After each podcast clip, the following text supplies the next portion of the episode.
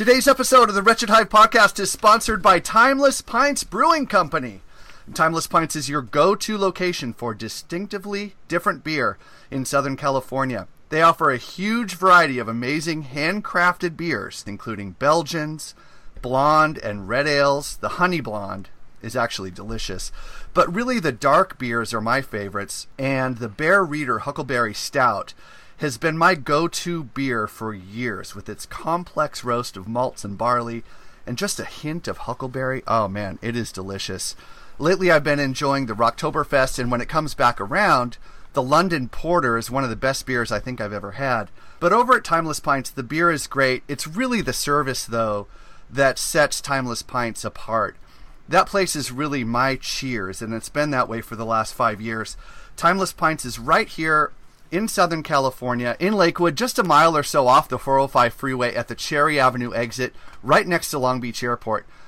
To keep up with the latest beer releases, information about food trucks or special events, follow Timeless Pints at Timeless Pints on Twitter, or visit them on the web at timelesspints.com. Pop over to Timeless Pints today, have a pint, and make sure to tell them the Wretched Hive sent you. Welcome to the Wretched Hive podcast. I got a bad feeling about this. Mos Eisley Spaceport. What are you talking about? You will never find a more wretched hive of scum and villainy. This is ridiculous. We must be cautious. Actually, we're just a bunch of guys talking about Star Wars and other stuff. I'm looking forward to having some real talk with some real folks. That's good news. I like the sound of that. Original Episode 9 writer Colin Trevorrow, rhymes with tomorrow, wanted to put in that movie a sword fight, a lightsaber fight between Darth Vader and Kylo Ren. How cool would that have been? David Prowse is still pissed about it too. And, you're probably Yeah. asking you're probably asking yourself, how would that have worked? How would that have possibly worked? Well, we're going to explain it to you because you have found the Wretched Hive podcast for Friday, January 24th, 2020. Episode 105 of the show. My name is Steve Baldwin, and the entire cast of characters is with us tonight. And we'll start it off by introducing the Wookiee co pilot himself, Greg Lent. Stevie, Beastie Boys at the Garden Cold kicking it live. So good to be here for another week of great Star Wars talk with you guys, my friends, my cohorts, mm. my compatriots, my I don't know, something else is kind of Collaborators. like that. Collaborators. Thank There you you very much, and thank you everybody for joining in with us to listen to us talk about all of our shenanigans and no good winks and all of that other shady stuff that we'll be doing for the next oh 60 to 70 minutes or so. No, no doubt a lot of shady stuff about to happen. Did we lose Nico, by the way? Yes, we did. What happened to him? Perfect timing. Speaking of shady, Everything was going smooth. That's all right. You know who's really smooth on the show? Who is smooth? This man. He is a lifelong. It's a long time. It's a long, it's a real long. Star Wars fan.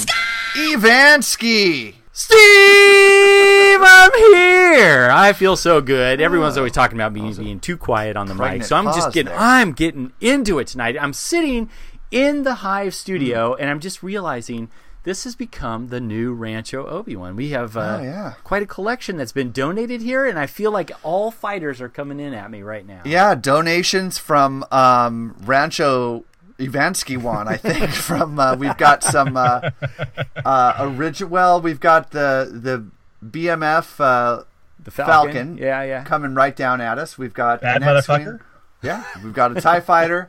We've got um, oh man, The we've- Royal Starship. yeah, Queen we've got a Naboo fighter With protecting cheese, the Royal, Royal Starship with cheese. I feel like I'm in- I'm in- reference. You know what? I feel like I'm sitting at the final battle of Rise of Skywalker. All ships hmm. are present, and I'm loving it. And Every ship in the galaxy. that's right. yeah, That's right. that's a lot of ships in that final battle. I'm excited to be here. I can't wait to talk about some really great stuff tonight. Oh, we're going to talk about some great stuff, Yeah. including a lot about a lot of news about the Rise of Skywalker tonight. We're going to continue our ongoing review of the Rise of Skywalker. Yeah. But before we get there, we got to finish introductions here.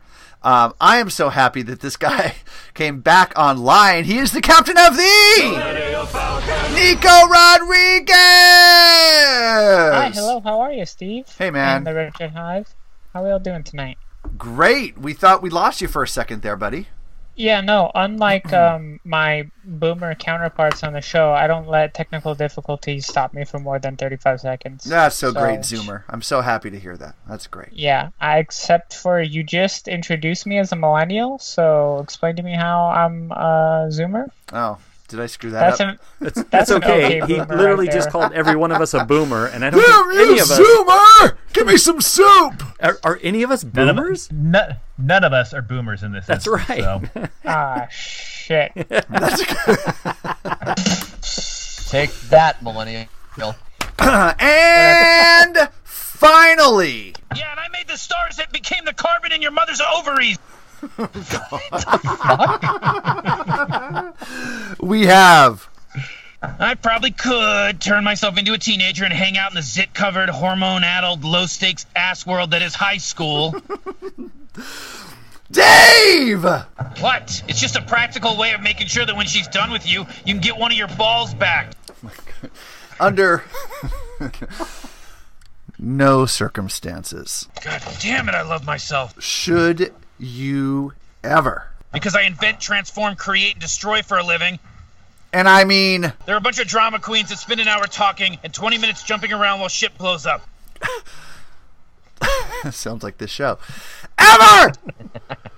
And you survive because people think, oh, this poor piece of shit, he never gets a break. I can't stand the deafening silent wails of his wilting soul.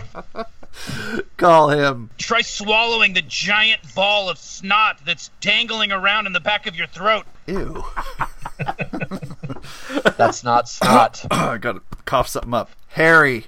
Do I tell him we don't have a deal, Morty? Because if we can kill our enemies but we can't jack them off, then how are we better than them? Potter. You f- the squirrels, Morty. We got a good five minutes before they're backing up on our ass, Morty. Oh, oh Dear man. God. Welcome to the show, Dave. Oh my God! It is 2020. It's just it, the world feels like it's spinning out of control. The lying, the cheating, the unaccountability, hmm. and honestly, what I'm talking about is Major League Baseball. No kidding. Fuck those dirty So- fucking I- asterisk cheaters. So I want to I want to take a couple minutes here. I just want to I want to go because I haven't read the show notes. Big fucking surprise! I haven't read the show notes, but I want to take a couple minutes here because I think long longtime listeners of the show will know I give my cohorts and my good friends on the show a lot of shit because most of them are lifelong Dodger fans, mm. and it hasn't ended well mm. for the Dodgers the last couple of years. Not so much. No. Not so much. And now a lot of stuff is happening that makes it seem like maybe they should have ended well for the Dodgers. So because I have nothing against the Dodgers, and I want people to understand, I give my friends shit because they're my friends. Mm-hmm. I want to pause to talk about this for a minute because I, I am endlessly fascinated by sports, how we all relate to sports, and what cheating can mean to sports.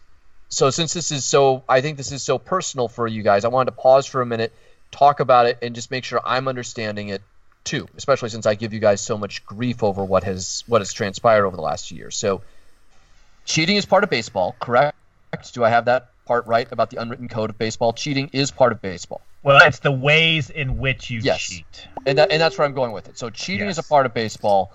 Stealing signs, as they say, the communication between the catcher and the pitcher, stealing signs is part of baseball. But what happened here is above and beyond any of that schoolyard level stuff that would normally go on in a major league game. This was like a, an institutionalized process to steal signs so that batters would know what the pitcher was going to throw, and like in Bull Durham, be ready for it and tattoo the ball, tattoo the ball for added hits. Do I have that right? That's Correct. That's, that's exactly Yeah. right. That's exactly right. And the way they did it is blatantly illegal. It states in the rule book you cannot use electronic means to do that. You can. It doesn't say you can't steal signs. That's different. That's part of the game. It's been part of the game for hundred years.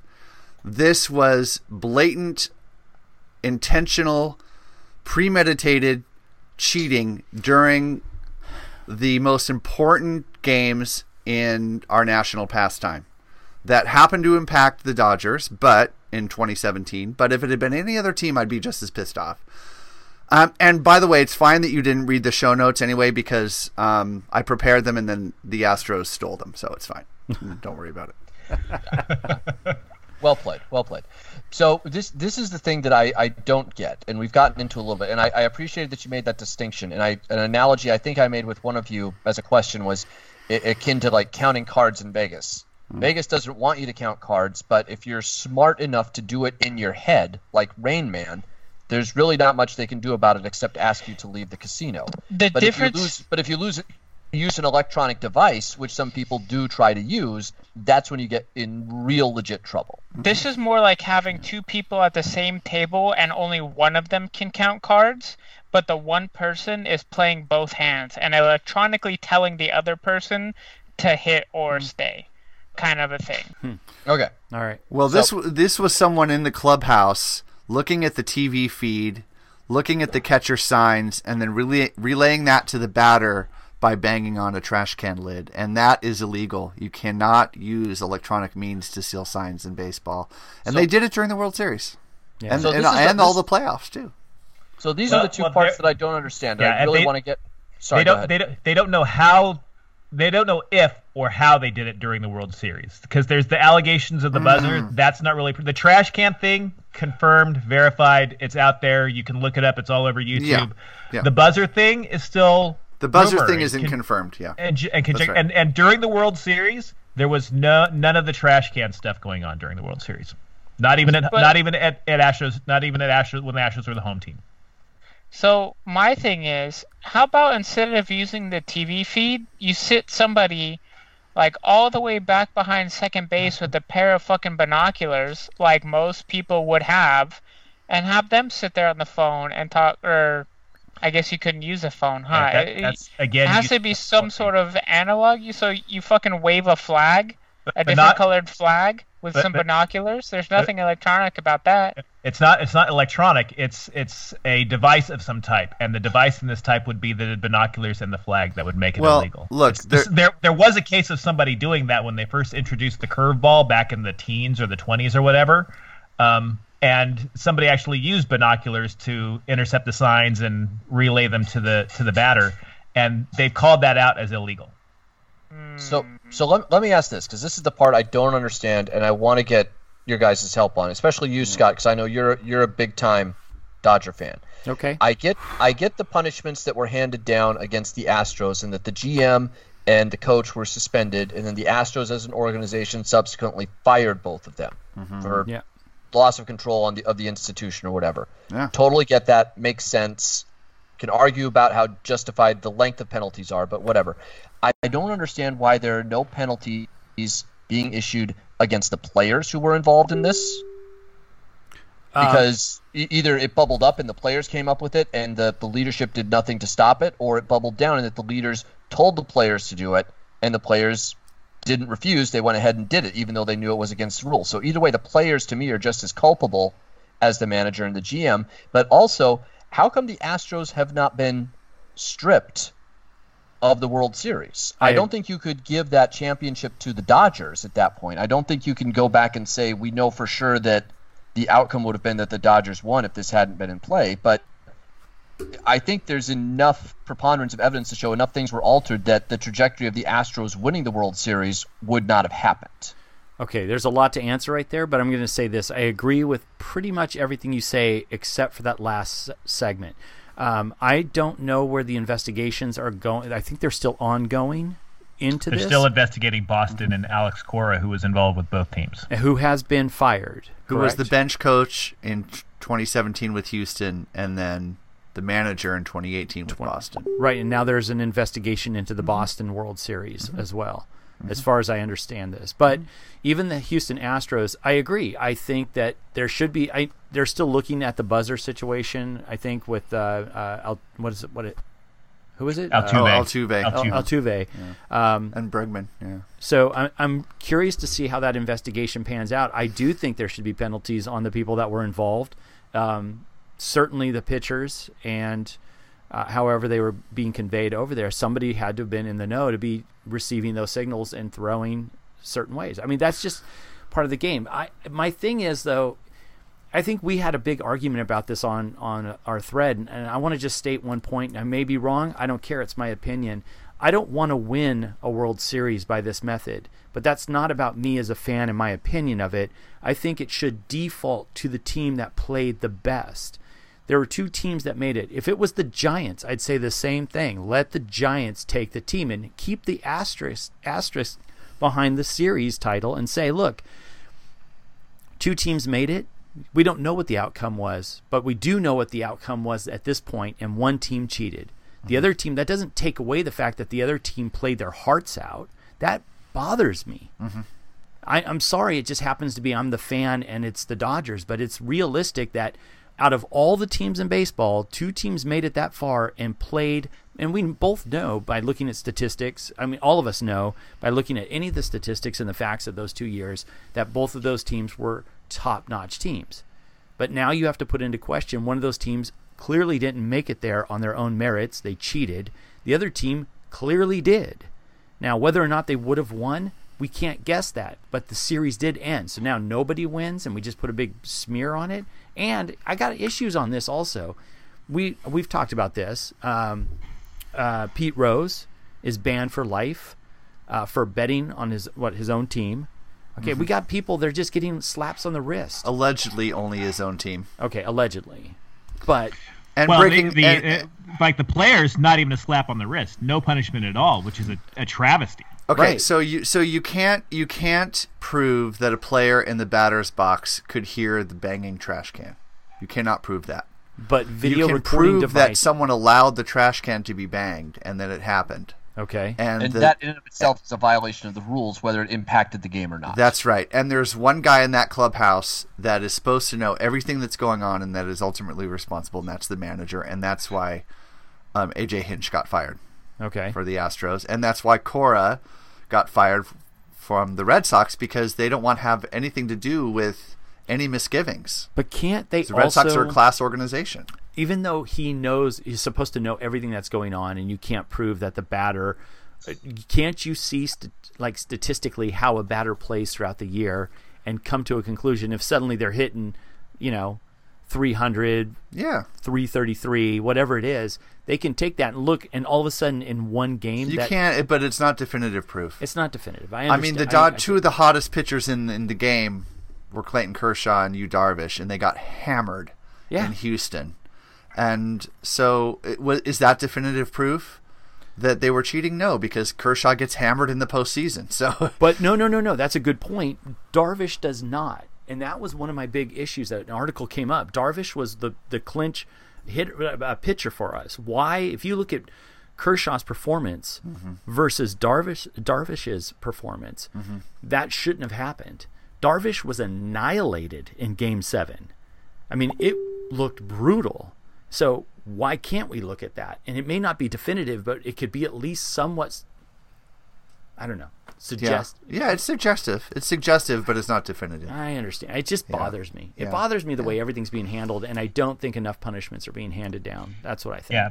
I, I agree with you, Scott, and I think that there should be more punishments to the players because uh, if you, if you just look at it's it's and Steve, boy, you can't prove it. If you look at the amount of pitches that they laid off on that were changeups and that were swinging away on that coincide with the bang that oh, was Oh, going on during the regular season, Yeah. it's it's pretty. De- your, I mean, your eyes don't lie. You know what I mean? Yeah.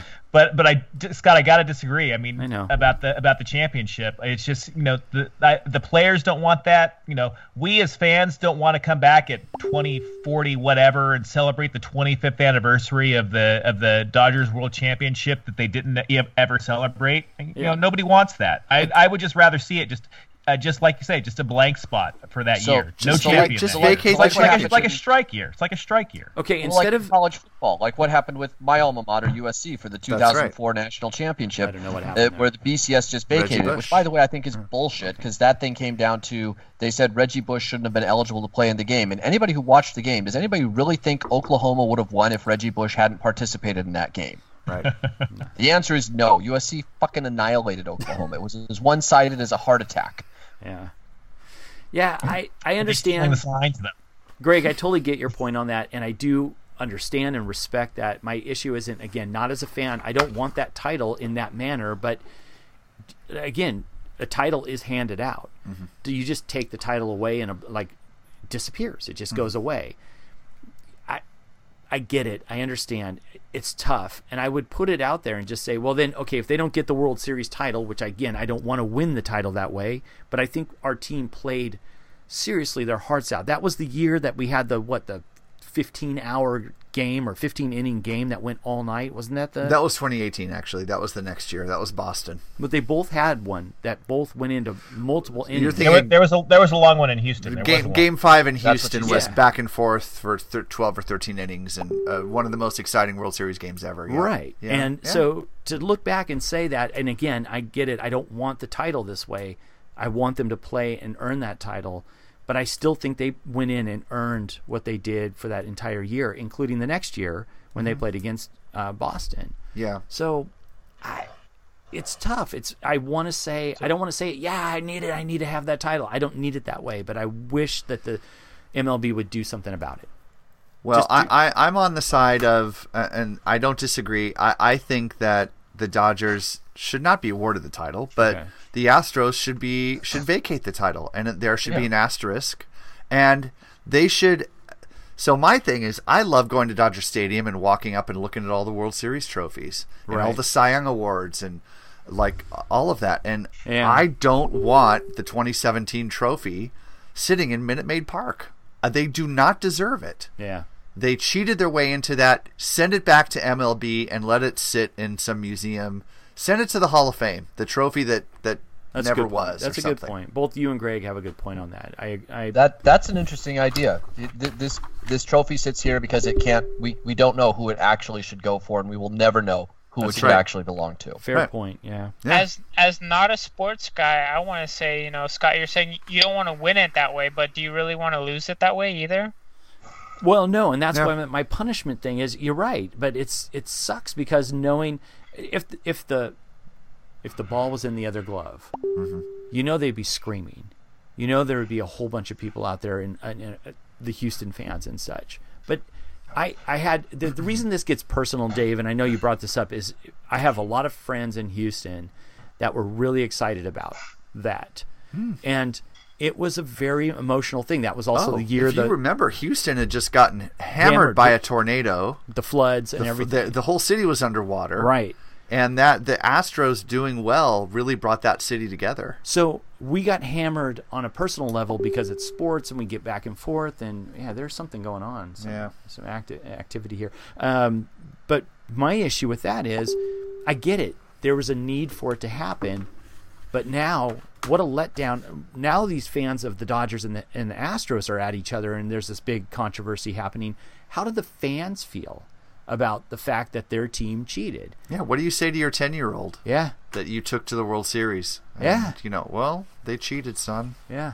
I mean, I, I saw some stuff on social media with Astros fans that I went back and forth with one that was like, "Oh, the Astros shouldn't have to vacate anything," and you know, this isn't this isn't you know definitive proof, and Right. I'm just a fan, and just let them have their fun, and it was a great year, and I'm just like, no, it's not real, it's fake. It's fake. You're a paper champion. Yeah. Anyway, Yeah. thanks for bringing it up, Dave. Well, I, I no, I wanted to I wanted to talk about it a little because I wasn't I I didn't think I was getting the full flavor from you guys on a, a text message thread. Yeah. So I appreciate the audience for indulging me in particular to Mm-hmm. Have this kind of a meaningful talk with my friends about something that's that's dear to them. Yeah. Thank you. I appreciate that, man. It's going to be a story we follow for a while. I can tell. I can tell you that. yeah, talk- it's not over yet. Yeah, Yeah. there's still there's still the Boston half of this investigation going on, like we mentioned before. So We'll talk. yeah. Oh, that's true. I, I, I will say I hope that Major League Baseball listens to what's out there and comes back and, and does do some form of discipline against the players who were involved. I think they still have an opportunity to do that, and I hope they listen to what the world is telling them. Yeah. Yeah. I we do, we should do a, a, a baseball centric podcast because I, I want to circle back to the Pete Rose thing because I have a strong opinion about that too. But uh, uh, Well, it, it, it's. are you Pete pro or con Pete Rose? Well, how many people have been banned? Pete Rose. Not many, but I think he should Shoeless, be banned for life Shoeless because he Joe, knew which what he we was. could do a whole, I was- I was we could do a whole that- podcast on Shoeless Joe. The, the Shoeless 1918 White Sox. I mean, Right. Yeah. Yeah.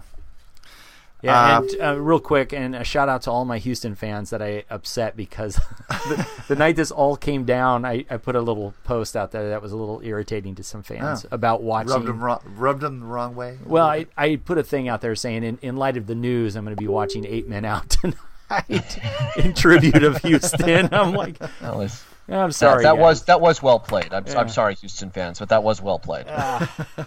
good good times. Well, if you're a Dodger fan and pissed off about what happened in 2017, call us and let us know how you're feeling on the Wretched Hive hotline. That's 562 455 4483.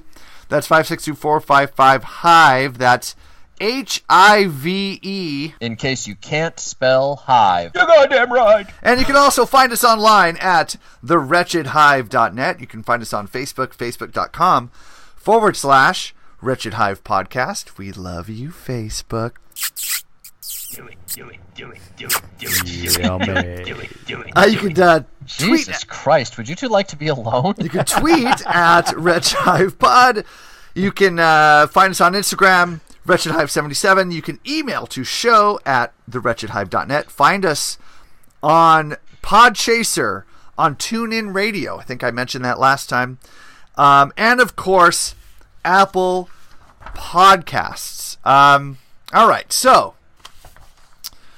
let's see. Do I have anything? Oh, did, did want to mention uh, we are starting a new podcast coming up soon. Look for it in the next month or two. I'm going to be talking about it on the show as we roll out. As some of my co-hosts on this show are going to be on the Either Or podcast with our good friend Chris Evans.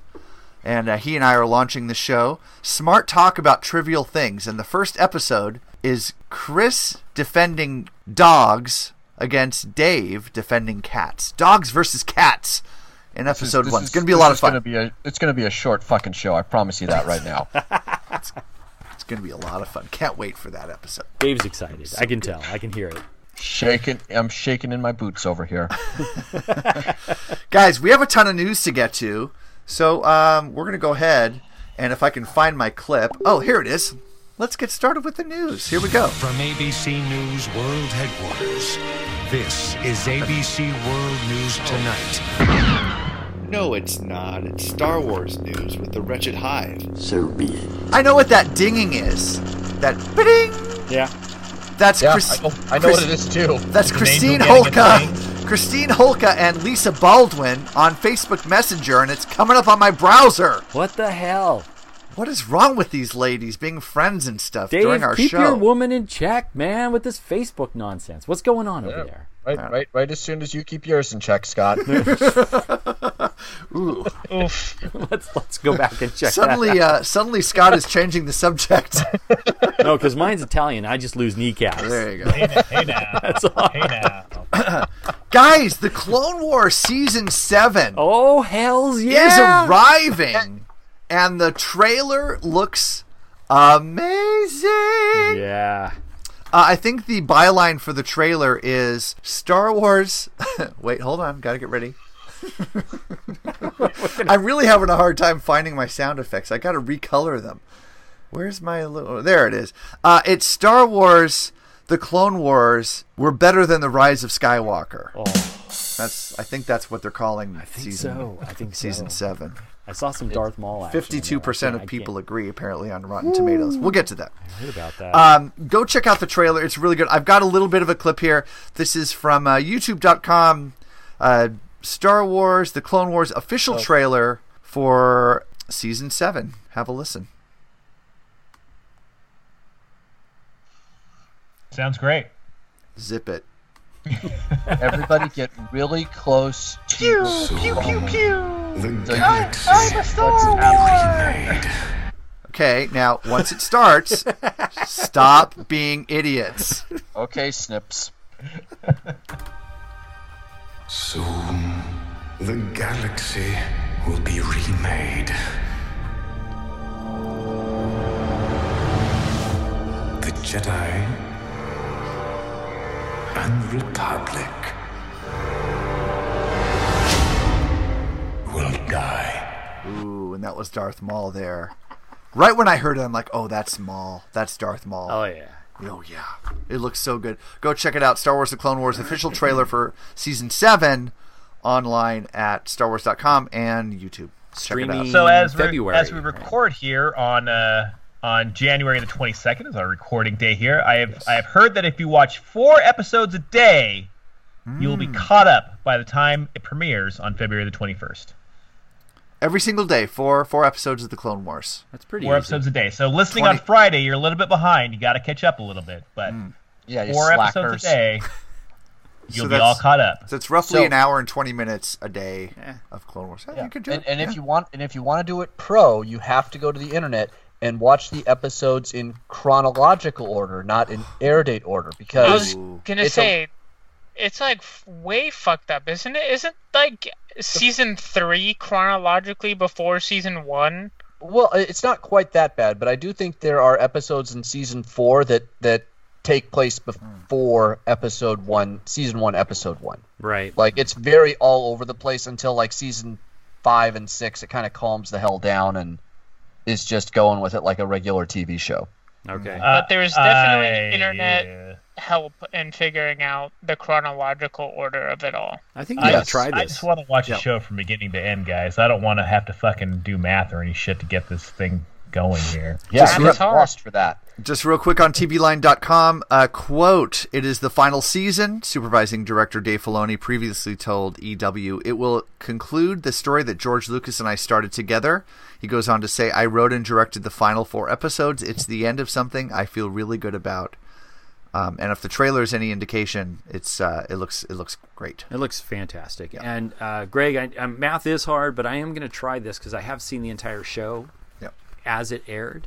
So I'm going to try the chronological order situation. Wish me luck. I have not seen any of the show, so if I can squeeze in four episodes a day, which is highly unlikely, hmm. but You're, you know what, I, Greg, I have faith in you. First of all, I have Yeah. more faith in you than you have in yourself.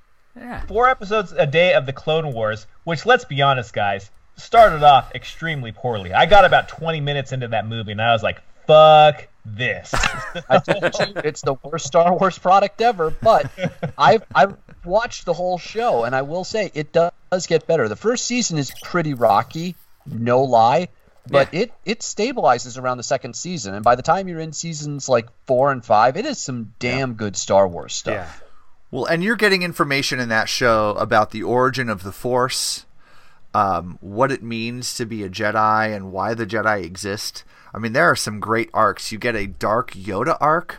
Yeah. Um, the Mortis trilogy in season three is as absolutely must viewing for Star Wars fans. There's a lot to mine there for Star get Wars the, uh, canon. the the origin story of the dark saber, can so you can find out what the hell That's right. uh, Moff Gideon was waving around there at the end of Mandalorian. Yeah. Pre Vizsla waving that thing around. Can't wait. Yeah, But good stuff. Clone Wars does give you one of the best Star Wars characters, probably of the last twenty years, in Ahsoka.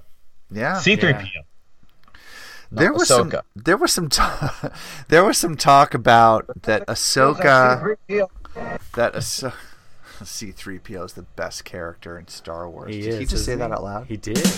Um, uh, there was some talk about Ahsoka being uh, in the Rise of Skywalker, like a She is. glimpse. Well, she is. I haven't. Okay, I haven't seen this. Oh, No, she's, it's it's she's one of the voices of the right. Jedi. At the Oh, very just end. the voice. She's the okay, voice, yeah. sure. Okay. yeah. All right. Same with Ewan McGregor. Same with uh, Hayden. same with uh, Hayden Christensen. Same with Liam Neeson. Mm-hmm. Yeah. Um, Freddie Prinze is one of them. Yeah. Sa- Same with Leon, Liam Neeson's cock. Liam Neeson's Wow. cock is one of them. Really? it's so big. It's its own Jedi. That's great. Yes, it is. It's so big. It's its own- So I Does not took make a. any sense at all. You're I, welcome, I, Kevin I may Smith. have taken a screenshot of the scene Of Liam of, Neeson's of the credit of, of Liam's cock of the um, voices of Jedi past is the is the credits here in uh, the Rise of Skywalker. We've got Anakin, we've got Luminara Unduli, Yeah. we've Oh, got he did good work. Ahsoka, uh, Aayla Secura, Ayla.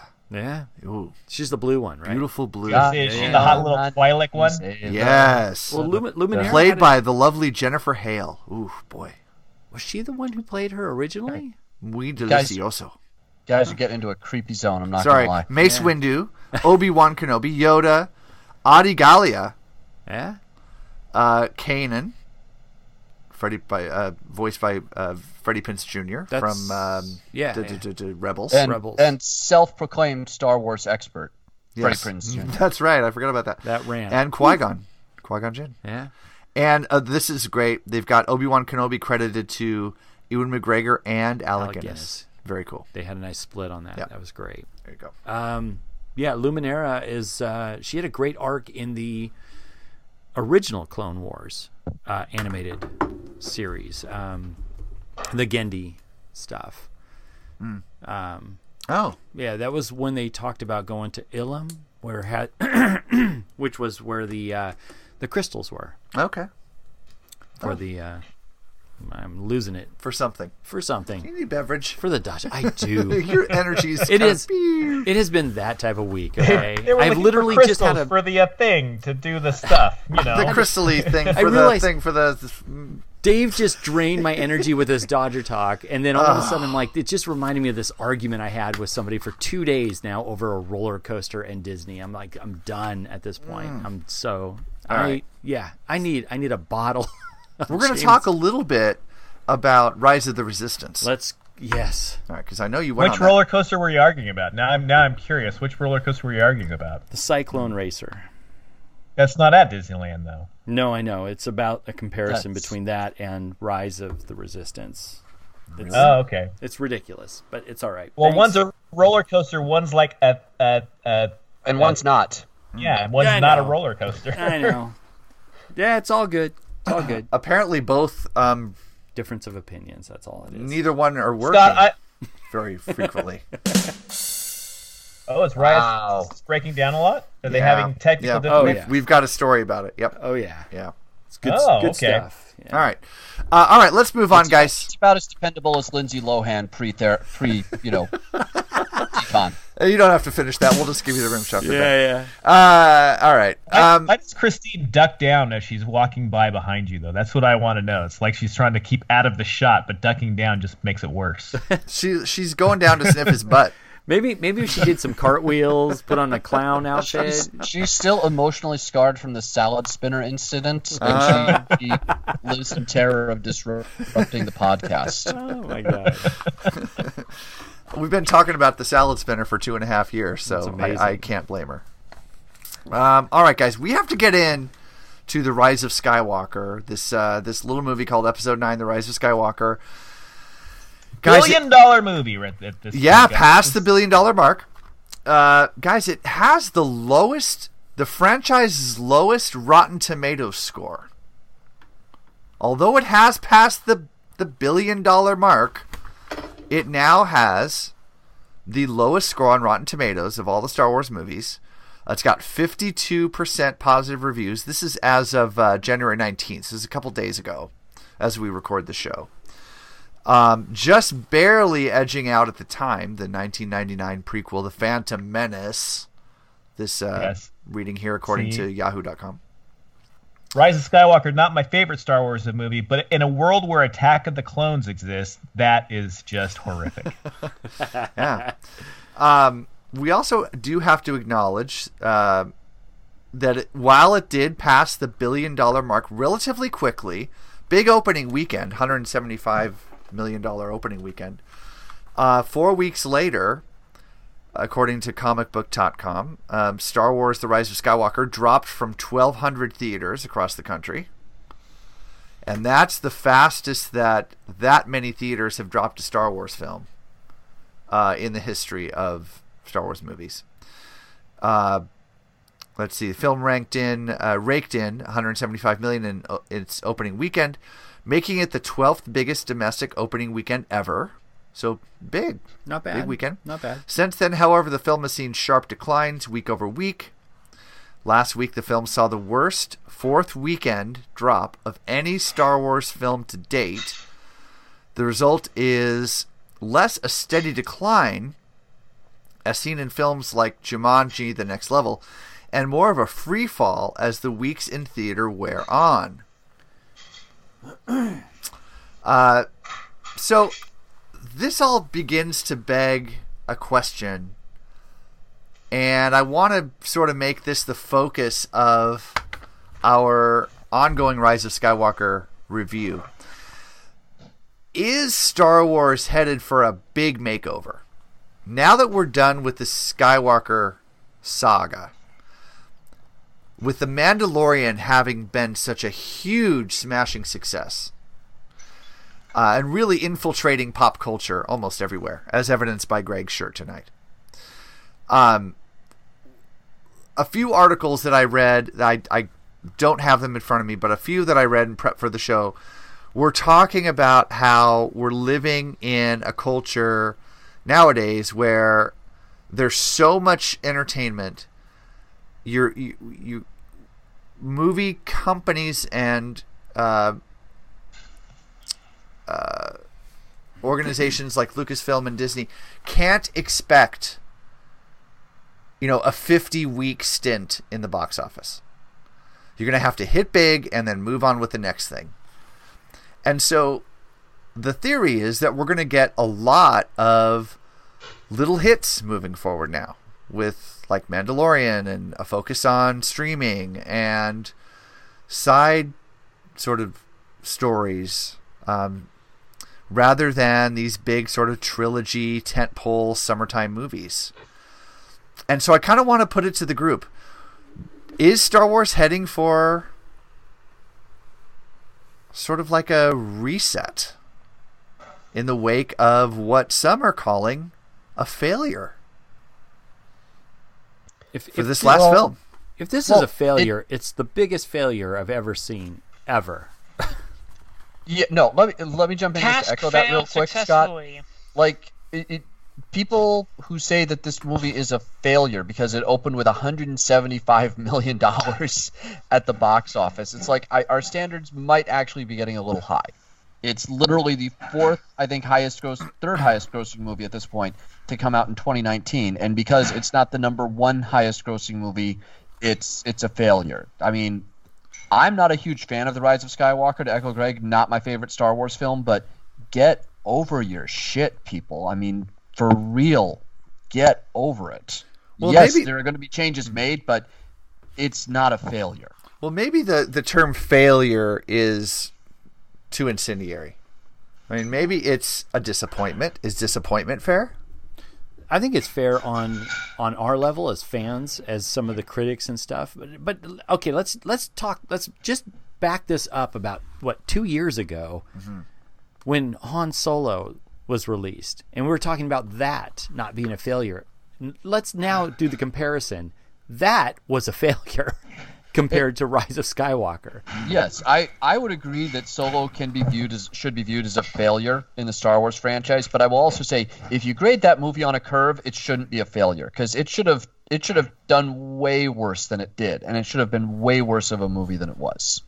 Yeah, but that's what I'm saying. The point is, Yeah. is comparison. If you're talking box office returns, I mean that's what I'm looking at right here. I, it's one of the lowest, if not the lowest, Star Wars film, minus the Clone Wars animated uh, movie, to to have a box office that low. I mean, it's it's insane. This, I don't think is a failure. I think it's it's a disappointment in an ongoing split in the fandom. I mean, I had a lot of issues with Last Jedi, and uh, we've argued that over and over again. But there is a side that, because of that split, that's going to divide a fan base, and that's going to your returns are going to be even less for the next movie coming out. Uh, even if you want to see that movie or that trilogy finalized and fin- or finished off, I think that's going to cause some of these problems, if that's what you want to call it. But I don't see what 1.1 billion dollars a problem. And don't get me wrong, will there be changes? Of course. As much as I credit Disney to a lot of things and I get on Disney's case about many more things, that's Disney's business MO. They're going to make a change. I mean, why are they redoing all of their animated films in live action? Because they're going to make another $47 billion off of it. They're going to make a change. It's a franchise. They're going to mar- market the hell out of it. They're going to do the streaming thing. The Mandalorian's a huge hit. We got Hmm. Cassian Andor series coming out. There's talks of other shows and a new trilogy. That's not going to turn that trilogy away. I mean, I still think that trilogy is going to be coming out. It's uh, you mean you mean the new Rian Johnson trilogy? the Rian Johnson trilogy. Mhm. I know. Okay. This is Steve Sansweet of Rancho Obi-Wan, and you're listening to the Wretched Hive podcast. You know, I have a little bit of a different take on this because when Disney acquired Lucasfilm, I think they wanted, you know, MCU 2.0 is what they wanted. They got a blockbuster movie franchise and they wanted to make blockbuster movie franchise or blockbuster movies out of this franchise. And I think they're obviously successful. They're making a ton of money. They're doing just fine, but they're not there's not the buzz that's there for the MCU movies. You know, obviously Endgame, biggest movie on the planet, but the way they structure their series, you know, the phases, if you will, it, it, it's a lot of one-off movies in a row. It's not really the same story continued movie after movie after movie. You get a movie, and then you introduce to somebody else, and you introduce to somebody else, and then you come back to the character that you saw before. So there's a lot of there's a lot more variety with the Marvel characters, and I think where hmm. you get the more interesting production, as has as we've seen and as shown, because like Scott said, on the movie side, yes, there's a lot of division, but on the TV side with Mandalorian, mm-hmm. universal praise, mm-hmm. universal praise, and that's where I think Star Wars is going to be successful. If they can, if they have done, they have knocked it out of the park with Mandalorian. If they can do as good with Obi Wan, if they can do as good with Cassian Andor, you know, all the fans are going to be there and completely 100% supportive, just like they are with Mandalorian, and you'll see none of this shit like you see with the movies. So, so here's something else I just want to throw out there. So, I think a problem that exists right now is that there is a, there's a legitimate franchise fatigue that's out there in cinema. Hmm. The studios have been careening towards finding these big tentpole projects and investing heavily in those, and you don't see any of the the variety or independence that you used to, you know, 20 years ago. I'm reading a, a great, great book right now called Best Movie Year Ever about 1999, and just I'm listing, and these aren't even all of the great movies that came out in 1999, but these are just movies that they're talking about in this book: The Blair Witch Project, The Following, Go, Run Lola Run, Office Space, The Matrix, Varsity Blues, She's All That, Cruel Intentions, 10 Things I Hate About You, American Pie, Election, Rushmore, The Virgin Suicide, Iron Giant, Galaxy Quest, Eyes Wide Shut, The Mummy, The Sixth Sense. I'm not even halfway through all of the chapters in the book. And I don't think you get that kind of variety of films anymore on the big screen. You get that variety on the small screen through the streaming services, through mm-hmm. even through the networks still. Mm-hmm. And to your point, Greg, that's where the action is, and that's why they can have the success. Star Wars, at the end of the day, it's a, a space opera, it's a space fantasy. That's what every film is. Marvel, they can switch up the genres a little bit. Yes, it's a superhero movie, but that's a little bit of a disguise. You have you know, romantic comedies with Ant Man and the Wasp. You have political thrillers with Captain America Winter Soldier.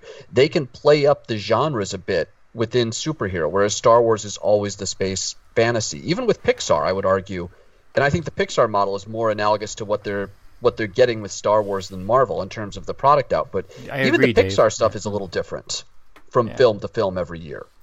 Do we want something different than a space opera? I, I and I don't know that we do. I'm just saying that's that's a challenge, and I think they can address it better on TV, where you have a show like The Mandalorian, which is a spaghetti western or Lone Wolf and Cub in space, Mm-hmm. as Yeah. opposed to the space opera that a Star Wars film is inherently always expected to be. Yeah, Dave. Dave kind of hit on my point. I was going to jump in on. Um, Yeah, sorry. No, no. I think that's great. Um, but my my issue is, it's Star Wars. It's not Marvel. Marvel Comics and Dave and Greg and all of us that have read all these know that you were talking about a vast blanket of stories to draw from. And Star Wars was basically the isolated story of this saga the Skywalker saga. And and they're touting this as the end of this uh, you know the Skywalker saga that's great but now they have to do something to make it interesting Mandalorian shows where that can go and I really love what they did with that Uh, it didn't stray too far, but far enough to give us a different feel. Like Dave was saying, the spaghetti western, the Lone Cub, and Wolf story in space is great uh, for what we've, we've seen in the past. It also brings us back to some of the things that we loved. Rogue One, I think we all pretty much universal universally love. I'm so glad you brought that up. But let's let's talk about that. That was a raw, gritty, dark film, which really mirrored a lot of the original ideas from the original trilogy and fits in the timeline. And fits in the timeline.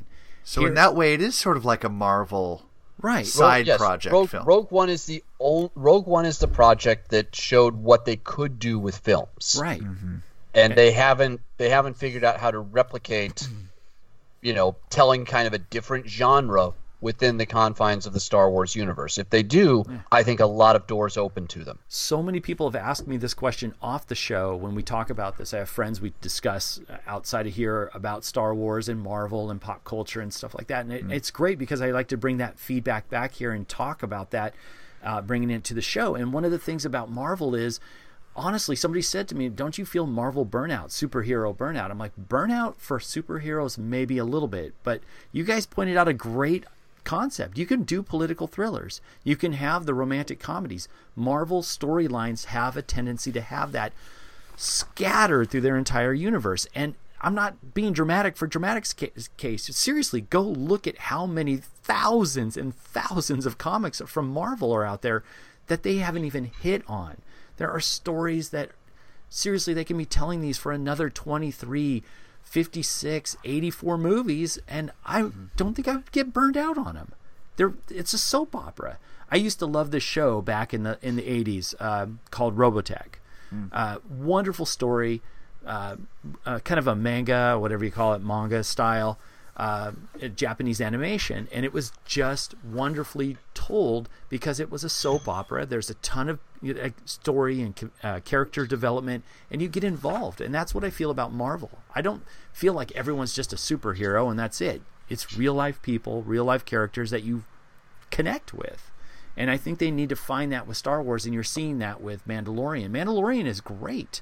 Like, it really has this appeal of this, like, you're in the Star Wars world. It, it's the same concept as uh, Rise of uh, the Resistance, the ride. It makes you feel like you're part of something bigger. It's just told differently. I love the Western idea. It's just great. Yeah. I think if they follow this trend, they're going in the right direction. Movies, we'll have to see where that goes. So, is Kathleen Kennedy the one to take us there? And has no. she done a good job shepherding the Star Wars um, catalog? Nico, why why are you saying no? I mean, obviously, you see two Disney entities um, side by side, Disney and, or not Disney, uh, Marvel and Star Wars, both um, with these grandiose plans of you know making big stories and continuing sagas and and bringing certain things to an end, and one of them is grossly more successful than the other. And I 100% think that it is to do with the kind of overall projection of what that saga is supposed to be, and that's in the showrunners, you know, sort of uh, mm-hmm to, to, that, to, that's their job. That's what they're supposed to be doing. To, to um, Dave to Dave and Scott's point though, you say that one is grossly more successful than the other, and yes, the MCU is is much more valuable as a property right now than Star Wars is, but you can't say that Star Wars for Disney in the period that they had that they acquired them has not been successful because it has. Has and I'm not been, saying that it hasn't it, been successful. Has it been an A plus? Also have no, to look at, but it's not. A, it's not a C either. You also have to look at what was their purchase price. The purchase price was four billion. What did we just look at? Was that they just reached in the last year five billion? Right, it, Dave? Uh, yeah, but it, in some fairness, and I and I I don't want to entirely disagree, but a difference between Star Wars and Marvel. Marvel has volumetrically put out more product. Yes. In the in the same in the comparable time frame that Star Wars has. Well, okay. How long has Disney owned Marvel? Uh, since I want to say 2010, 2010. And how long have they owned Disney? 2012. 2012. Okay, so about the same time. But more, but much more product. Star Wars has released Yeah. five movies. Okay, since Disney and- purchased it, and Marvel and released so five much movies. I think since we started much this more podcast. Product, and who would decide what product is to put out and when it's to be put out? Is that not the showrunner's job to decide that? Hey, uh, maybe we should put out some product right now. Is Kathleen Kennedy the showrunner though? See, this is what I think the difference is with Marvel and and Star Wars, or one of the differences is that Feige really, I think he actually is functioning as a showrunner for the entire series. I don't know that Kathleen Kennedy. I don't think Star Wars has a showrunner, as evidenced by that there hasn't been a plan. Well, it, it they don't have they don't have as strong or or someone at least who projects as strong and successful a showrunner as Kevin Feige did Yeah. because I don't think anybody can argue that Star Wars has been chaotic over the entire time. I mean, how many movies actually hit their release date for whatever reason? The original announced release date. I think only one of the six did, right? Boba Fett got canceled. Yep.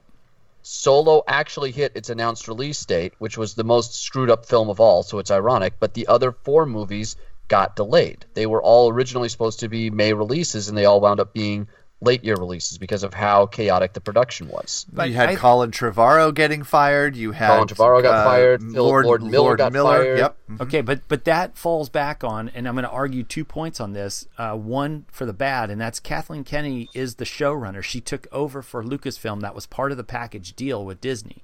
She is the She's Kevin the president of Lucasfilm. She is the Yeah. Kevin Feige of and Feige is the uh, equivalent at Marvel. He's the president of Marvel. Right. Yeah, so, he's the closest equivalent there. So my issue is, is I think the way that she handled it was not good. I think that I think the way that she she didn't have the the over the vision like Feige has with Marvel.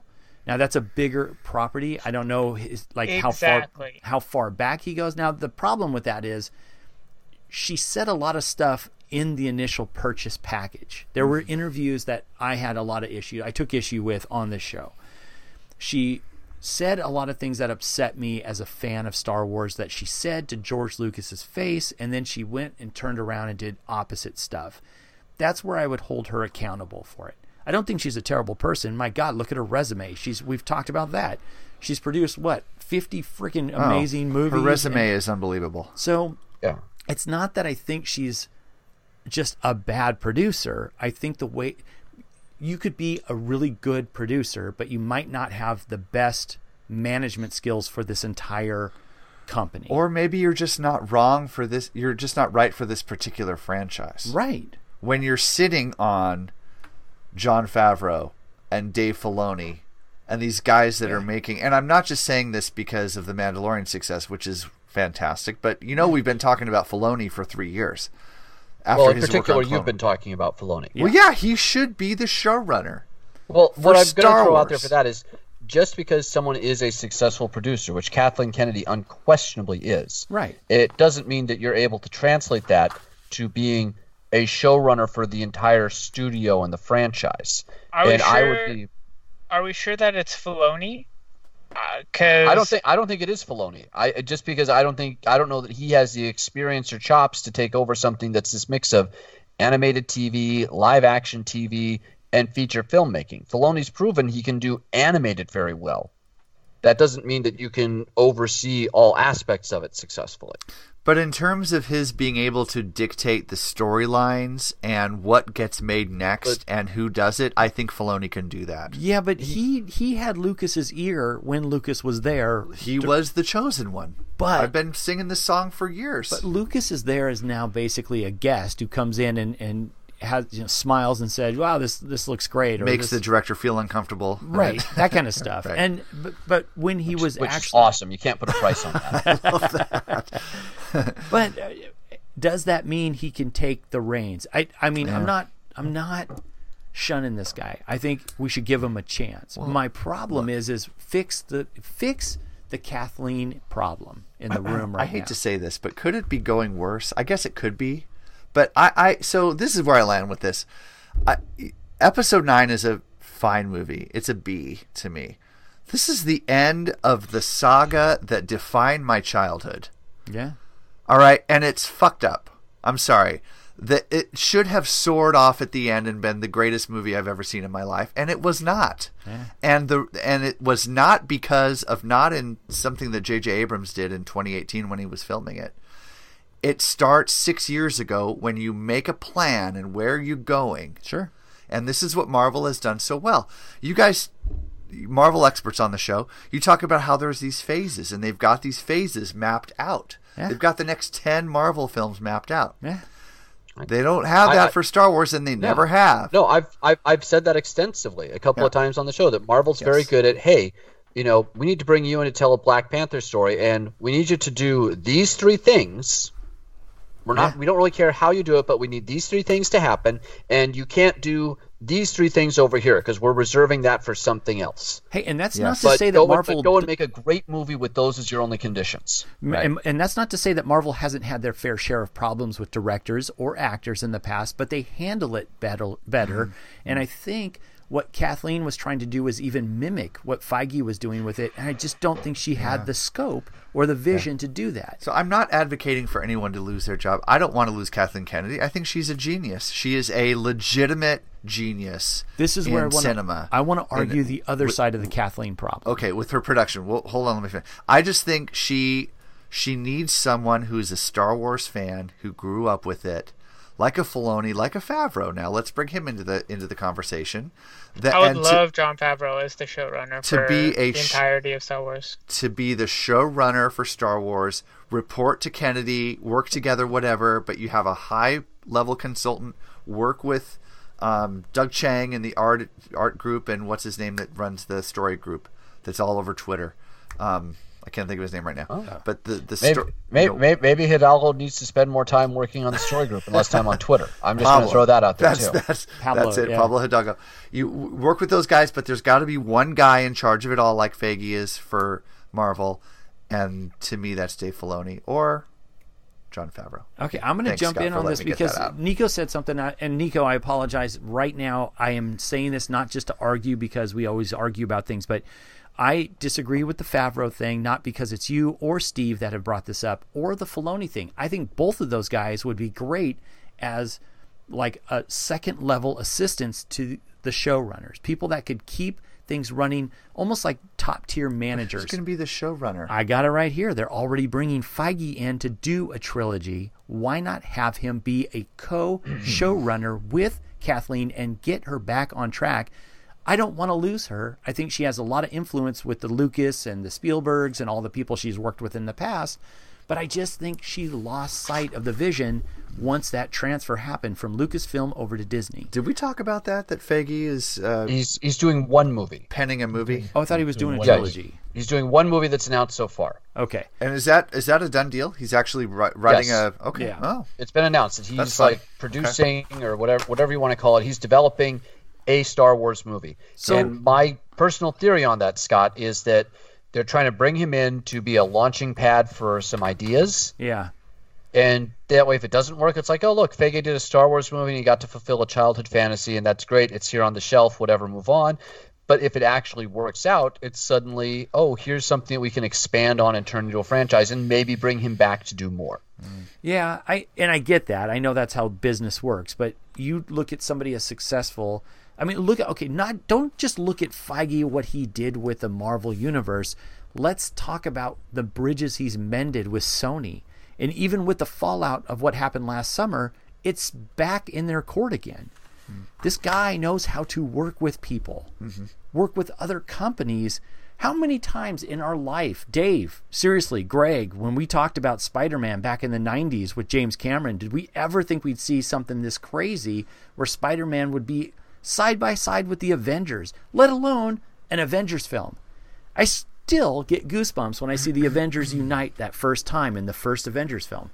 I've seen that movie probably a hundred times now, but every time I see that circle shot of all five of those characters that's sitting there, it's fantastic and never dreamed that would ever happen in my life. The, the money shot to end all money shot, but I'll go one better on that. Yeah. When Spider Man shakes hands with Doctor Strange Oh. in Infinity War, Like you, you could have bet me five figures, you know, when I was in college that I would I, that I would never see that, and I would be like, "You're right, I am never going to see that." Yeah.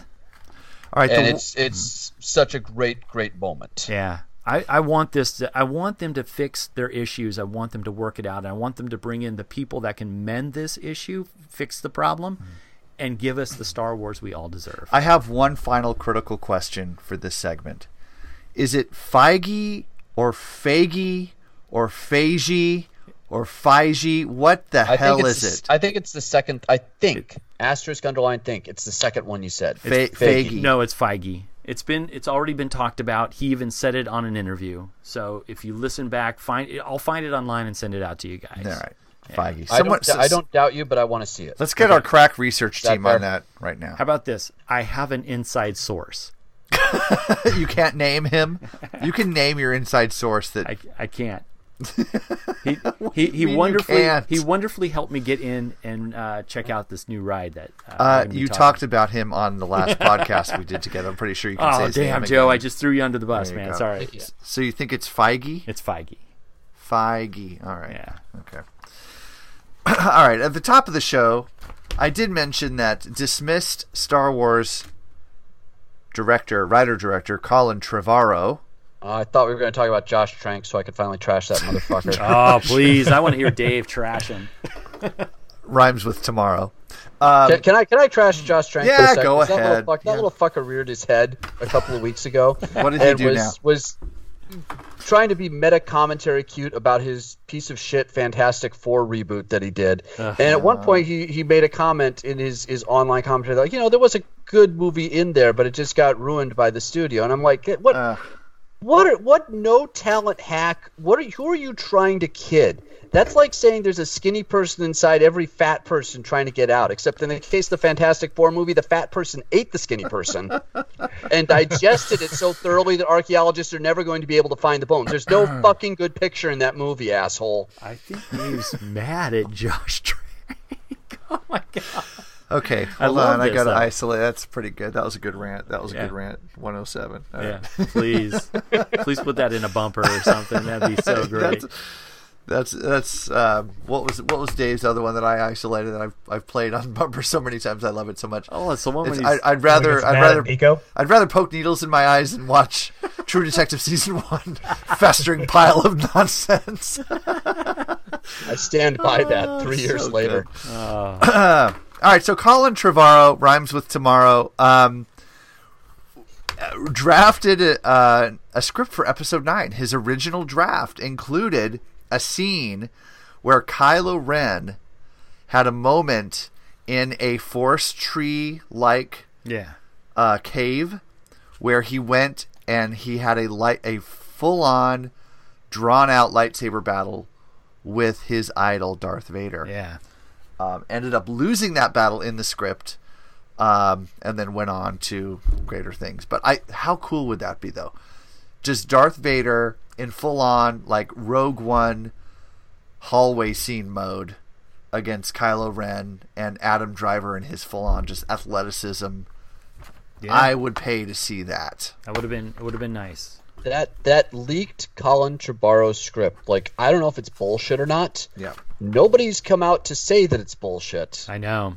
Which which you feel like would have happened at this point in this in the Star Wars community. Like someone would have been like, "No, that's that's made up. Don't pay any attention to that." Have you read it, Dave? I've I've read the summaries of it, and I have to say, I actually I I think I want to see that movie Yeah. as Yep. opposed to the movie that I actually got. I'm with you. I, don't get me wrong. There are things in there that I had some issues with, but overall, there was some. There was some There's really. some there's some solid solid stuff in there. There really was like. I just the title of the the title his title for the movie that's a nice rap, nice like a, Uh, uh, a callback.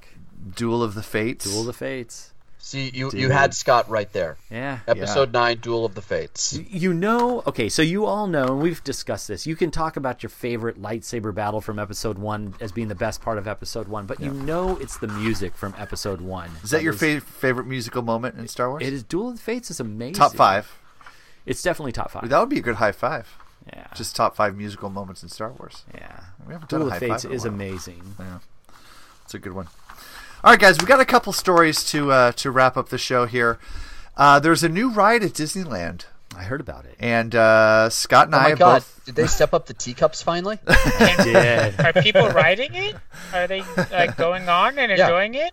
Are people actually able to get on? Does it just break down and eat the guests like Jurassic Park? Well, so Scott, Scott and I have both been on it. Um, Scott went on a preview day, and if you want to hear all about um, Scott's experience, we spent an hour talking about it and did a mini episode a couple episodes uh, ago. Yeah. That um, a lot of people a lot of people downloaded that episode, um, learning about the ride. We released it the day before the actual release to the public. I am going to have to put some comments and some retractions on there. I realized in my excitement in that review, I got a couple things wrong on the ride descriptions, but that's all right. Nah, was- all right. was- you were uh, close. That's was okay. That's okay.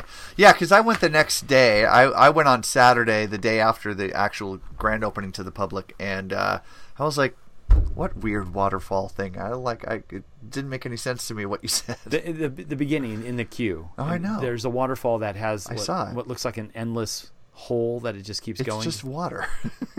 it's the backside of water. It's the backside of water. Um, so when I was there, uh, we lucked out and got in at eight eight o'clock and ten seconds. Had our boarding pass and got in. No downtime at all. It was great. It was first thing in the morning. We had a great time. So lucky. Uh, Scott's experience was a little bit different. You were waiting in line for a while. There was a breakdown, Yeah. and you had to come back later in the afternoon. Now, I wasn't in line. I was waiting uh, with my with my group number, but it had broken down twice in that wait period. Okay. And then it had broken down again when I came back later that day to ride it. Yeah. Uh, I had to leave the park. I came back. My group was still in the wait queue Mm. or whatever that thing Yeah. is, the app. Uh, so yeah, it ended up. I think total, from what I heard, it broke down five times Okay. that that Saturday. So there's a lot of um, complaining going on and a lot of breakdowns. There's a lot of new technology in this ride. There, uh. The, the ride is really amazing. It's like three rides in one. It's a, about a 15 minute experience, maybe a little bit longer. Yeah. And uh, Fox News, which we don't know can always trust Fox News, reporting that uh, well, being part of the Resistance is never easy. Disneyland in California recently opened Rise of the Resistance, its latest addition to the Star Wars to Star Wars Land, which is of course called Galaxy's Edge. While fans have given the ride positive reviews, there are reports of issues with the virtual queue and breakdowns. On opening day, the boarding group passes for the ride sold out within six minutes. Now, the day that I went, I'll just add, it was like within one minute. Yeah. At the at 8:01, all the boarding passes up to like 120 were They're were, gone. Were reserved. Yeah. Yeah. And we were lucky to get number 15. I don't know how we did it, but we did it. Uh, according to the Orange County Register, fans reportedly starting lining up at midnight for a chance to experience the new ride, which you don't need to do. Do not show up at midnight. Yeah. You just need to be in the park at 8 a.m. when the queue opens so you can hit the app on your phone and, and get, you don't need to wait. Yeah. You don't need to show up, you know, eight hours early. Um, so there was a there was a queue issue. People couldn't get into the queue, and then the ride broke down just before 10 a.m. Again at 2:30 p.m. and again at 6 p.m. Um, this was on let's see, reporting on well two days ago. For the record, for all you Disney fans out there, the li- the line The is 19th. is only the the second longest line in Disneyland is uh, the Starbucks on Main Street compared to Rise of the Ooh, Resistance. nice. Um, well played. Starbucks, not Star Tours. Not Star Tours.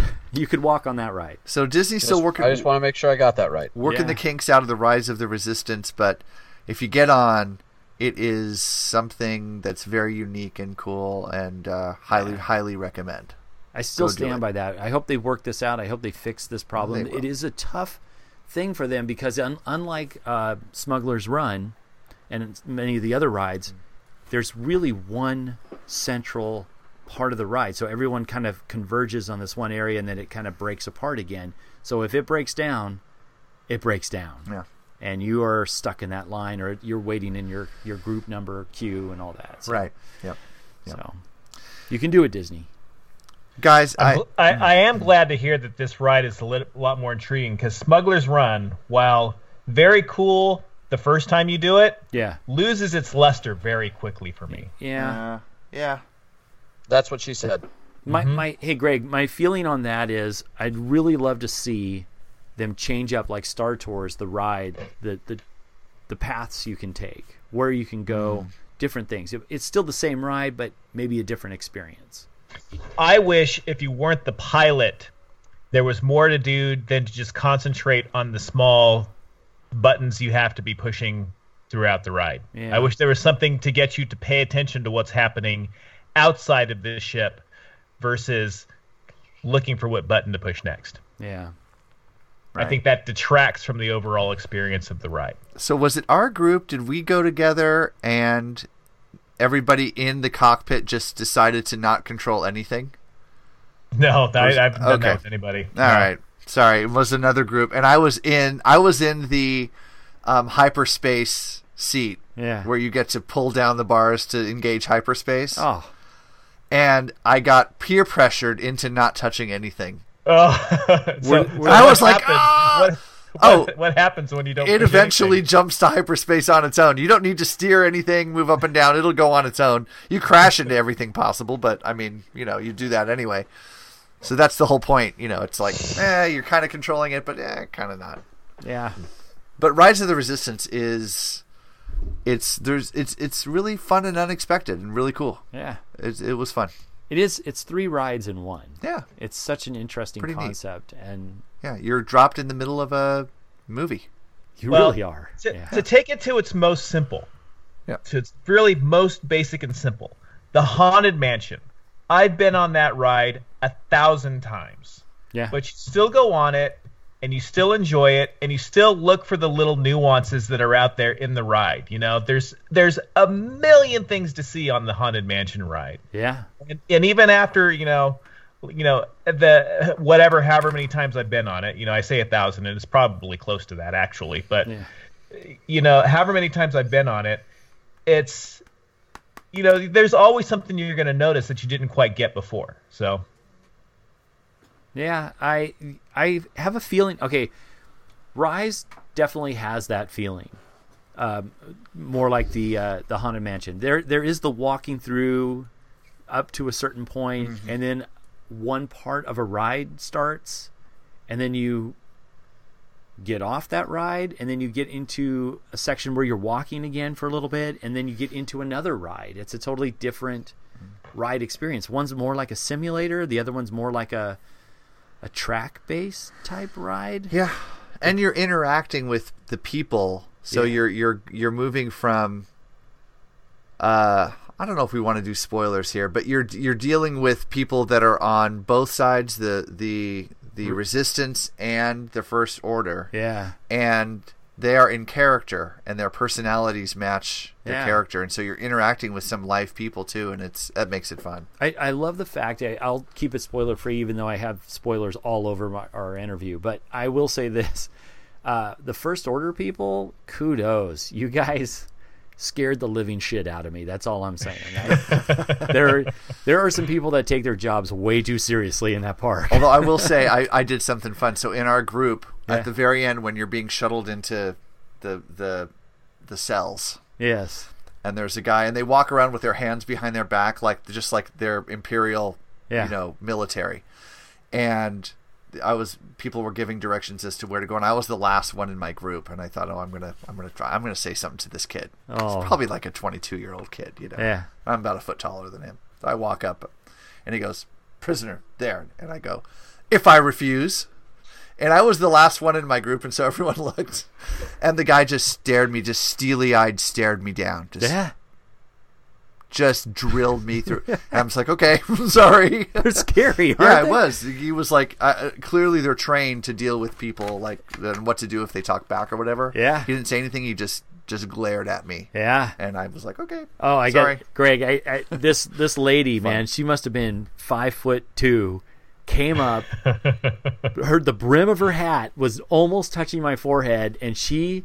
I have never felt like I was going to confess everything to this woman right there. I was just like, Jesus, I all right, I'll go into the torture chamber. Yeah, there's I'm no good. space bubble rules in, in no, there with, are uh, not with the first order. That was We- so we talked about that, uncomfortable. yeah, yeah. So uncomfortable. All right, guys, got a couple couple of more stories here. Uh, I would be remiss if we didn't open this up a little bit to talk about uh, a big, big, big influence in in uh, my life, and I have a feeling in some of yours. Um, the passing of Neil Peart, uh, drummer for Rush, passed away at 67. He had brain cancer. Um, passed away a couple of weeks ago in between recording. Actually, after we had just re- uh, released an episode, we put a little uh, uh, a little note at the end of our last episode about Neil's passing. But I wanted to talk about it here uh, because I did find a connection with um, a topic that we talk a lot about on the show, and that's comic books. And uh, CBR.com relating the fact that uh, the comic book, there was a comic book that meant more to Neil Peart than any mention he ever got in Rolling Stone. And this was, I'm curious to know if you guys are familiar with uh, Marvel Comics Tribute to Rush. That was part of the series called. Um, do do do do do. I had it, and now I lost it, as always. Oh, the Defenders.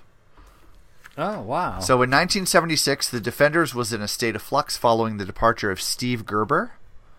Anyone? Yep. Okay. This all uh, sounds true so far. Okay. Following issue 41, Gerry Conway did a couple of fill-ins, but Roger Slifer was brought in to finish out Conway's last story, which involved Doctor Strange becoming possessed by the star of Capsian um, or Capistan and turning it into the Red Raja. I don't know what that is. Huh. Does that make sense? Okay. It it that sounds.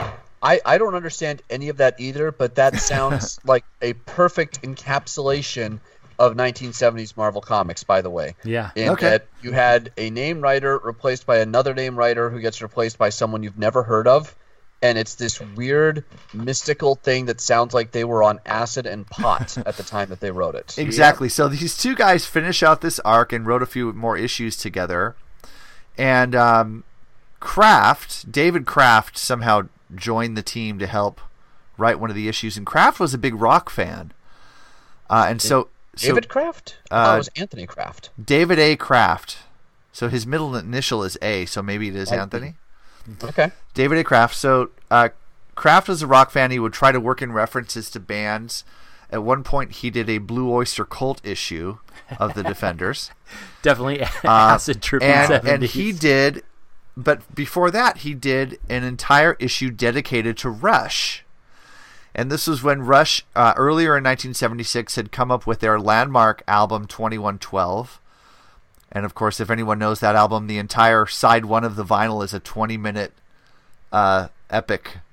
It's my favorite Rush album. Uh, Rush just blast of a an, an amazing overture song. and the Temples of Syrinx yes. are just exactly. phenomenal. Yes. Yeah. Um, the lyrics, of course, uh, were written by Neil Peart. The drummer in the band was also the lyricist and uh, the other guys uh, in the group, of course, Geddy Lee and Alex Lifeson. Um, and the song was on that first side with the overture was um, set in this dystopic future where mysterious priests control the world and have banned all creativity, including music. And so, Defenders number 45, which was drawn by Keith Giffen and Klaus Janson opens with a dedication to the band, and the issue is based on the Rush album 2112. That's amazing. So I thought you guys would dig that. Totally dig that. That is interesting. Really cool. and, I, and I was just trying to I was trying to look up on Wikipedia because go, going into early Defenders that is a that is a deep dive. So first of all, I want to compliment you on going through that because that is some that is some good stuff.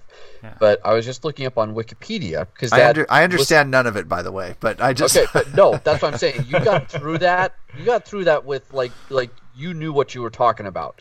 Yeah. Like you read all those things yourself and yeah. you knew them, and I haven't even read some of that shit. And I'm probably the biggest Marvel guy here, but I was just looking this up, and this is the paragraph on Wikipedia that pertains to issue 45, which I think is fantastic. Due to Marvel's shuffling of editors in chief, a brief run by Gerry Conway abruptly ended in mid production on issue 45. David Anthony Kraft and Roger Slifer volunteered to write the series, but issue 45 had no written plot, having been drawn by Giffen following a verbal story conference with Conway. And Kraft and Slifer were, were unable to contact either Conway or Giffen, so they puzzled out the plot from the unscripted artwork. That's awesome.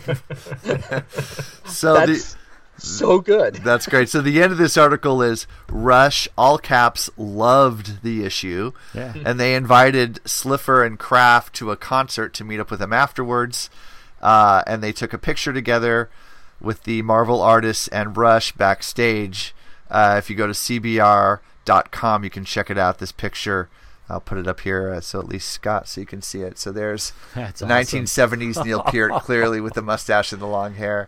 Uh, Lifeson and and uh, Geddy Lee, and then you've got the Marvel artists flanking them. So uh, pretty cool. Definitely the ones doing the drugs were the Marvel artists right there. Uh, Yeah. You cannot mistake Geddy Lee anywhere. Love that. Um, Yeah. Okay. I, how much, Dave, would you want to pay to be in the room when that came down? Like, okay, we have no idea what to do, but there's all these panels that are written or drawn.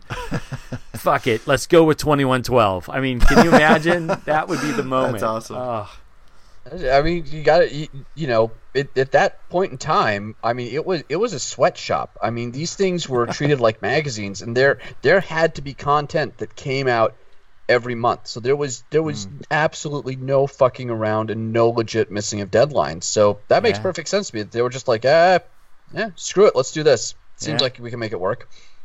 that's that's brilliant. I Love that.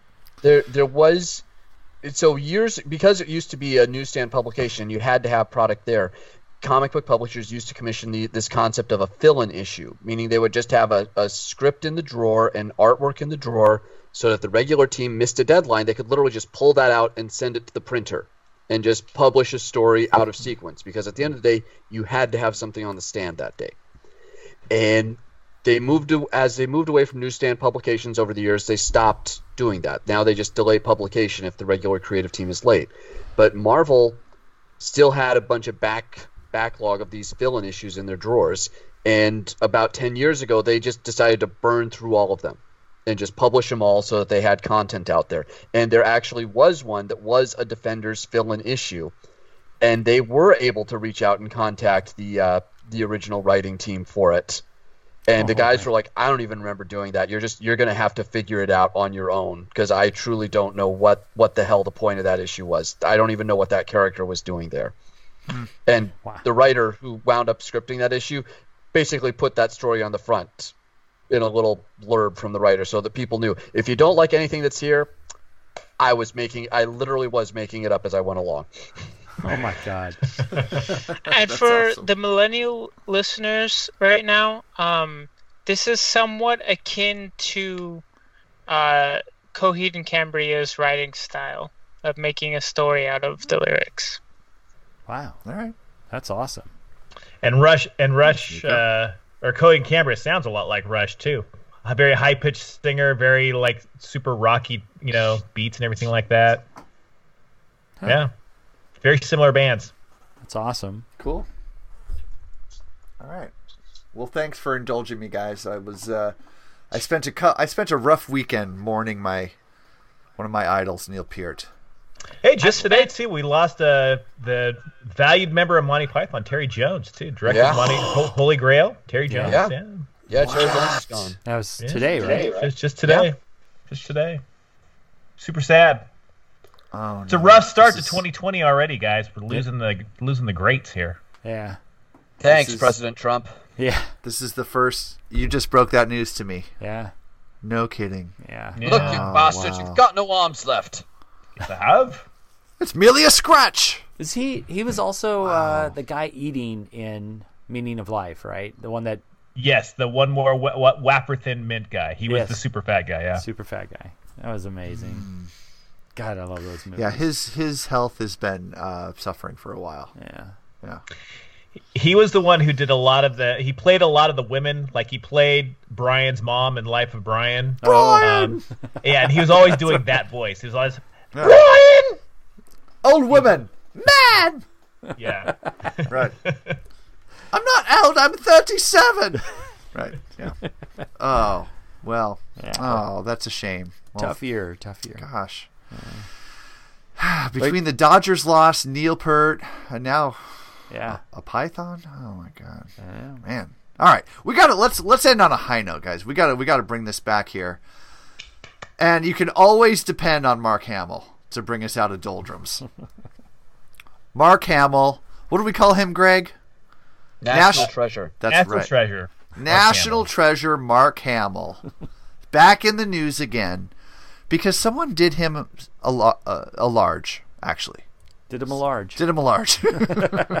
Someone did Mark a large by giving him his record back. Now, this is this is a really cool story. So this is in the New York Times. Mark Hamill, a Star Wars star, gets his record back. An Arizona bookstore found an uh, and returned an original vinyl record that had been inscribed by the composer John Williams and addressed to the actor Jay Willie. Jay Willie. Jay Wilbur gave a signed version of the original Star Wars Episode 4 soundtrack, gave it to Mark, and somehow he became separated from it. Um, and after all these years, it's back in his hands. Wow. So that was that was like a good sort of a good a feel good story to end the week. And it was week. it was found in a was it a personal collection or a record store collection in Arizona, right? Somewhere. Yeah. Yeah, exactly. Um, they were gonna so they they had it for a couple of years. Okay. And they were they were debating whether to sell it. Yeah. And they reached out to him before they sold it, and uh, he, you know, let them know that yes, he would love to have it back. Uh, the price tag was uh, during the Christmas season. It was displayed in the store for four ninety nine, four hundred ninety nine dollars and fifty cents. That's it. Why not just make it five hundred dollars? Yeah. yeah. Wow. The record was put on sale only for a couple of days uh, before they took it down and decided to try to return it to Mark. Yeah, and he ended up signing a bunch of stuff for them, which now they have all this great That's signed cool. Mark Hamill stuff. Yeah. Can we get National Treasure Mark Hamill to start doing more Joker voices with Trump speeches? Yeah, we, oh, I miss that. I miss it so bad. Can we get him to do yeah more than like fucking one? Yeah. That would be great if he did more than one. Guys, guess what? I have a special surprise for you. We've been It's waiting time all- for this. It's the Star Wars Tweet of the Week. Really? Curious. Because everybody knows that Twitter is a source of endless positivity. You're gravely mistaken. Come to your senses! Well, uh, there are a few Twitter accounts that are kind of funny. Sometimes. All right, guys. This week's tweet of the week You've teased this. I can't wait. comes from Holy Juan Kenobi. Holy Juan Kenobi. Oh, red alert. Red alert. That's at High Ground on Twitter. Holy Juan Kenobi tweets. Now it's a visual. I kind of have to. Oh no! I'm gonna have to explain That'll, this. that works well on a podcast too. Holy One Kenobi tweets, Rose. So what is my role in episode nine? J.J. Abrams puts his hand in the air and says, "Credits will do fine." Credits will do fine. Yeah, that's right. I agree with your look of horrified realization. You can be very inconsiderate sometimes.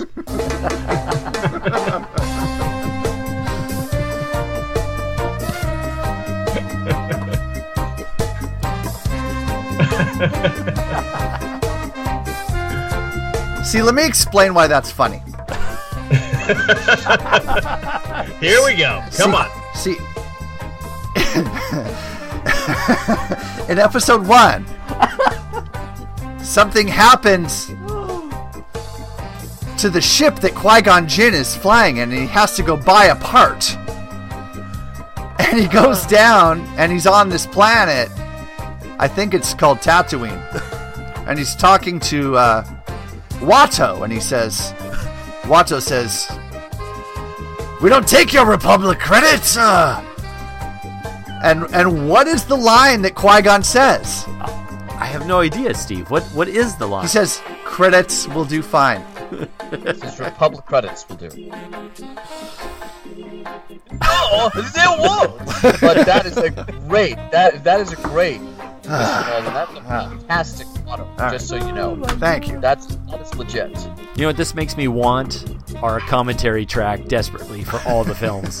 That's what we need. All I guaranteed was that I would get at least a little chuckle, at least a little noise out of someone. You're welcome. Uh, thank you. You're the reason this species is a failure, and it makes me angry. Ah, that's true.